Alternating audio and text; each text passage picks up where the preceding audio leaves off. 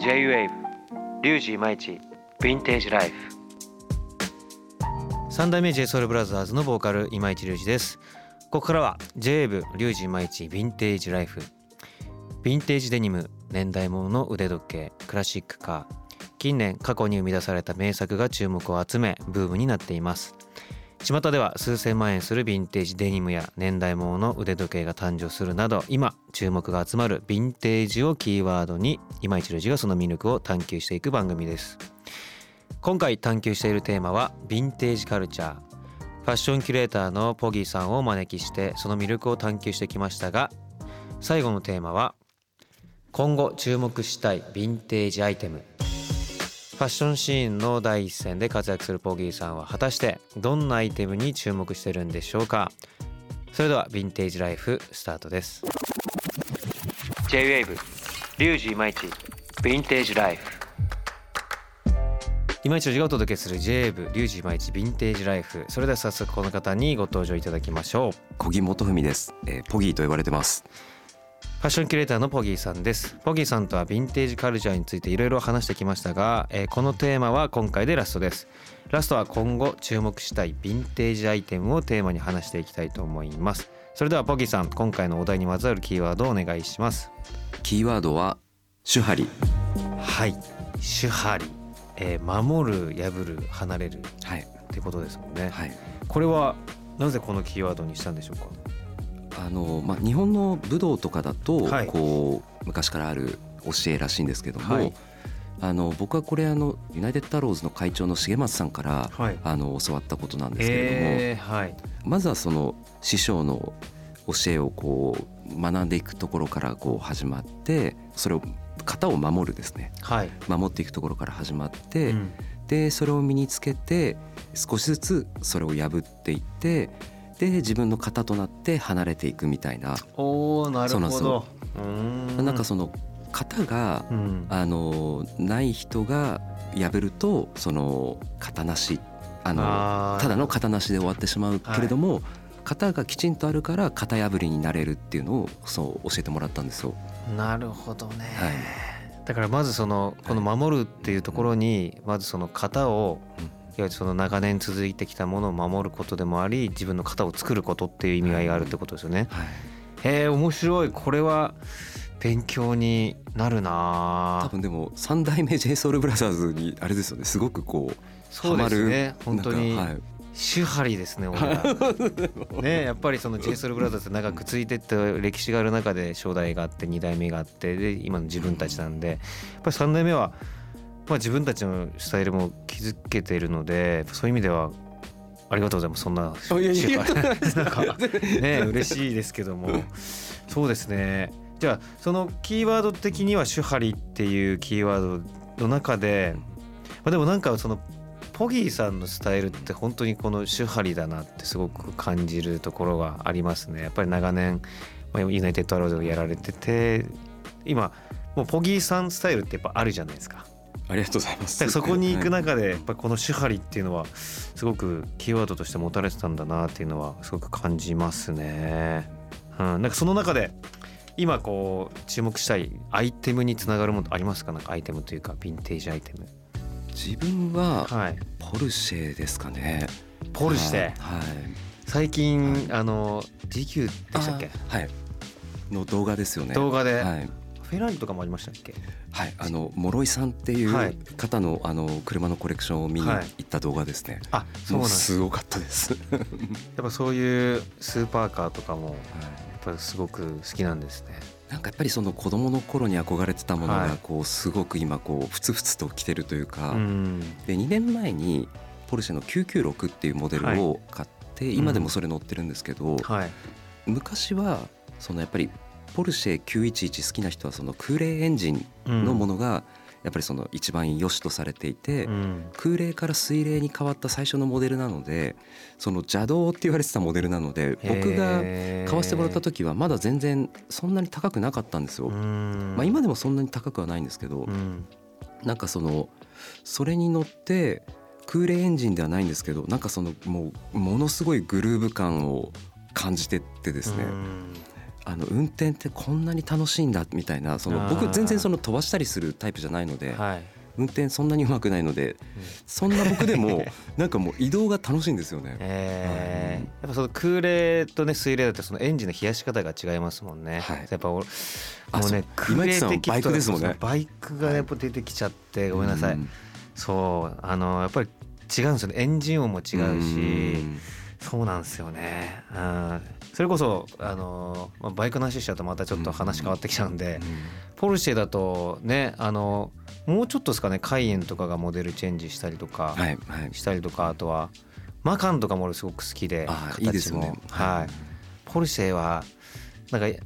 夢がある感じというか、おしゃれしかも女性も乗りやすいっていうイメージも結構俺あるんですよ、ね、そうですね。そんなに大きくないので、うん、はい、で今井さんいつかその911に乗っていただきたいですね、はい、その、はい、ヴィンテージの車の方っていうのは、なかなか俺乗ったことなくて一回あのフェアレディ Z って分かりますか、はい、あれはあの乗せてもらったことがあってやっぱね違いますね。やっぱりそのちょっとバイクの話に近づいちゃうんですけど、はい、やっぱりその空冷感みたいなのがあったりとかして昔のヴィンテージならではのあの、まあ、その時助手席に乗らせてもらったんですけど今の車じゃ絶対得られない感覚というか。でもそのちょっと今話聞いて近いのかなと思ったんですけど。そうですね。あのやっぱりその RR って言って、はい、重いエンジンが後ろにあって、うん。はい、で後輪駆動なので、うん、まあ、スキーとかしてるとこう体重後ろにかけると転んじゃうじゃないですか、はい、ああいうやっぱりそのスピード出すとこう前がこう振られる感じというか、うん、でもこうその分ブレーキが効きやすいとかいろんな利点はあるんですけど、それを60年ぐらいそのずっと貫いてるんですよね。だからそっち RR が足かせになってこうやっぱり当時売れなくなった時もあったと思うんですけど、それでもずっと貫いてるというか、うん、なんかそのリーバイスとか501とかになんかこう通ずるものがなんかすごくあるんですよ。はい、そういうことなんですやっぱりその、はい、その年代に生まれたものがあのいろんなアンチもあったと思うんですけども、はい、それを貫いてる感覚ってことですよね。はい、えー、一回乗ってみたいです。多分僕が乗ってるものが、はい、ビッ6位か66ぐらいの感じなんですよ。だから多分その僕はやっぱり空冷に乗りたくて、やっぱそのダブル X とか一回やっぱり乗ってみたいんですよねちゃんと。ああそうなんですね、なんかねもちろん水冷もやっぱりその技術が進歩してできたものだと思うのですごくいいものじゃないですか、はい、やっぱりなんかありますよね。そのヴィンテージならではの良さみたいな荒々しさみたいなのがあったりするんで。ちょっとそれを車で俺はあんまり感じたことないので ちょっと乗ってみたいっすね。今じゃあポルシェにすごく今注目してるって感じですかね。そうですね。もうなんか本当に一生ポルシェで行きたいって本当に思ってますね。はいダニエルもポルシェ好きですよね、はい、ダニエル・アシャムも。そうですね。もともと僕ダニエルから教えてもらって、はい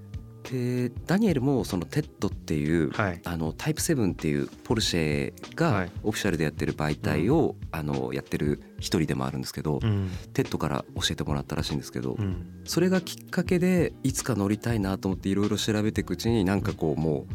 もうハマっちゃって、はい、もう沼に多分今いますね。実際その例えばじゃあ今あのヴィンテージのものが高騰してるじゃないですか、デニムだったり腕時計もそうですけど。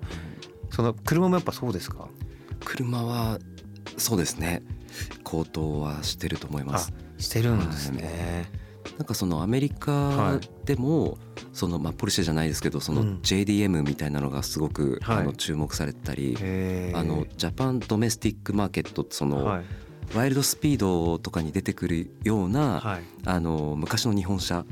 とかがやっぱりものすごい人気なんですよ。あそうなんですね。でその25年ルールみたいなのが海外ではあって、はい、自分たちもそのリーバイスのデニム履くんだったら、うん、そのアメリカで本当に流通されてたものがいいじゃないですか、うん、日本企画じゃなくて、はい。はい。はい。はい、だそのアメリカ人も日本でちゃんと乗られてた右ハンドルのものを乗りたいんですよ。でもあの25年あの発売からその車が25年経たないと輸入できないんですよね。あそうなんですね、はい。でやっとその90年代の車とかがその輸入できるようになって、はい、しかもその結構その税金とかも免除されたりするので、もう一石二鳥というか、なんかそういうのもあって、昔のその JDM が流行ったりしてますね。はい。なんか嬉しいですね。そのやっぱ日本のものをちゃんとこうよしよしとされるというか、あのやっぱりどっちかというとやっぱ日本人がその海外にやっぱ憧れがあったりとかそのジャンル問わず、うん。だから海外からしたらもしかしたら日本はそんなにあの興味がないまではいかないですけどあんまり注目してなかったところってやっぱ昔はあったと思うんですけどもやっとこう日本のカルチャーとか含めてこう認められてるっていうのは嬉しいところですよね。なんか今市さんが川崎乗ってんの僕めっちゃかっこいいと思います。ありがとうございます。川崎出身なんで。あ、そっか。そういうのもあるんですね。出身で、はい、川崎乗って、またこのバイクの話とかももうめちゃくちゃしたい。あ、今度ですか。はい。えっ、ー、とちなみにヴィンテージまあマニアというかヴィンテージのコレクターの方たくさんいるじゃないですか。でそれも以前にお話しした通りその地区によって例えばセレクトショップの得意なヴィンテージショップの得意なものってあるじゃないですか。はい、でその集めてる方もじゃあこの人はスウェット系が得意とかデニム系が得意っていっぱいあのいられるじゃないですか。はい、なんか最近気になってる方とかってまあほとんどお知り合いだと思うんですけどいますか？この前はあのポギさんとたまたま飲み屋であの会った時に、はい、あの安倍さんですか？安倍さんです、はい、安倍さん。アニメティのね、はい、もうかね達人の方とあの会ったりとかもして、話が面白かったんで、なんか最近この人やばいみたいなあったりします？そうですね。安倍さんは確かにすごいですね。そのアニメティに関して、うん、まあ、アニメティだけじゃなく、うん、結構音楽もあの人強いですし、うん、あとは35サマーズの寺本金次さんとかもあのアーカイブとかものすごいですし。あそうなんですね。でもやっぱうん2号さんもすごいですよね本当に。2号さんの一回事務所であのそのコレクトしてるものその保存の仕方とかもちょっともうえげつなかったですね、あのアパレルとかあとはファッションだけじゃなくいろんな他のものも結構コレクトしてるじゃん。フィギュアとかも含めて、はい、ちょっととんでもなかったですね。すごいですよね。あじゃあそうですね。だからやっぱコレクターの方って本当すごいですよね、うん、なんか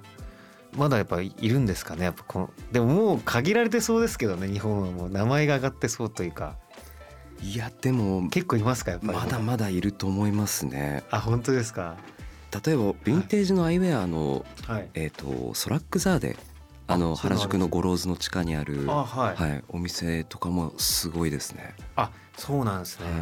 そう最近自分もあのそのアイウェアというか眼鏡からサングラスからってタートオプティカルとかもすごい気になってきて、はい、すっごい持ってますあももあ本当ですか、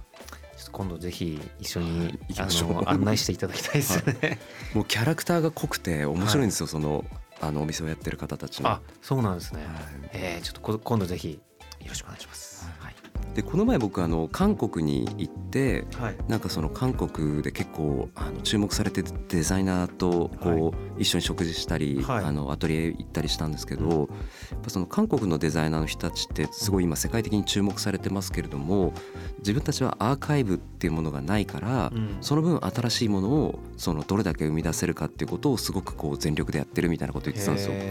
やっぱその日本人のデザイナーって結構そのアーカイブをもとに、うん、あのあとはそのファッションの歴史とかを尊重して新しいものを生み出していくっていうその作り方の人たちが結構多いんですよね。でそれが世界的にもやっぱりその評価されていたりするんですけど、街全体がアーカイブに囲まれてるんですよね多分。だからその中でアーカイブをもとに新しいことを発信していくというか、ちゃんとその歴史を学んで、だからその日本がってことですね。そうです。はい、はい、はい。そのヴィンテージとかアーカイブっていうのがやっぱりその師匠でもあり、なんかそれをこう着てやっぱりその着るとそのなんか分かるじゃないですか。やっぱその当時ってこういう感じだったんだなとか。なんかそういうものをもとに自分らしいスタイルを作っていくっていうのがなんかすごく面白いことでもありなんか大切なことなんじゃないかなって自分なりに思ってるんですよね。あはい、なるほど。確かに、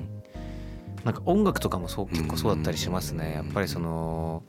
まあ、ヴィンテージ音楽って言ったらあれですけども昔の音楽今リバイバルっていう流れもあったりもするので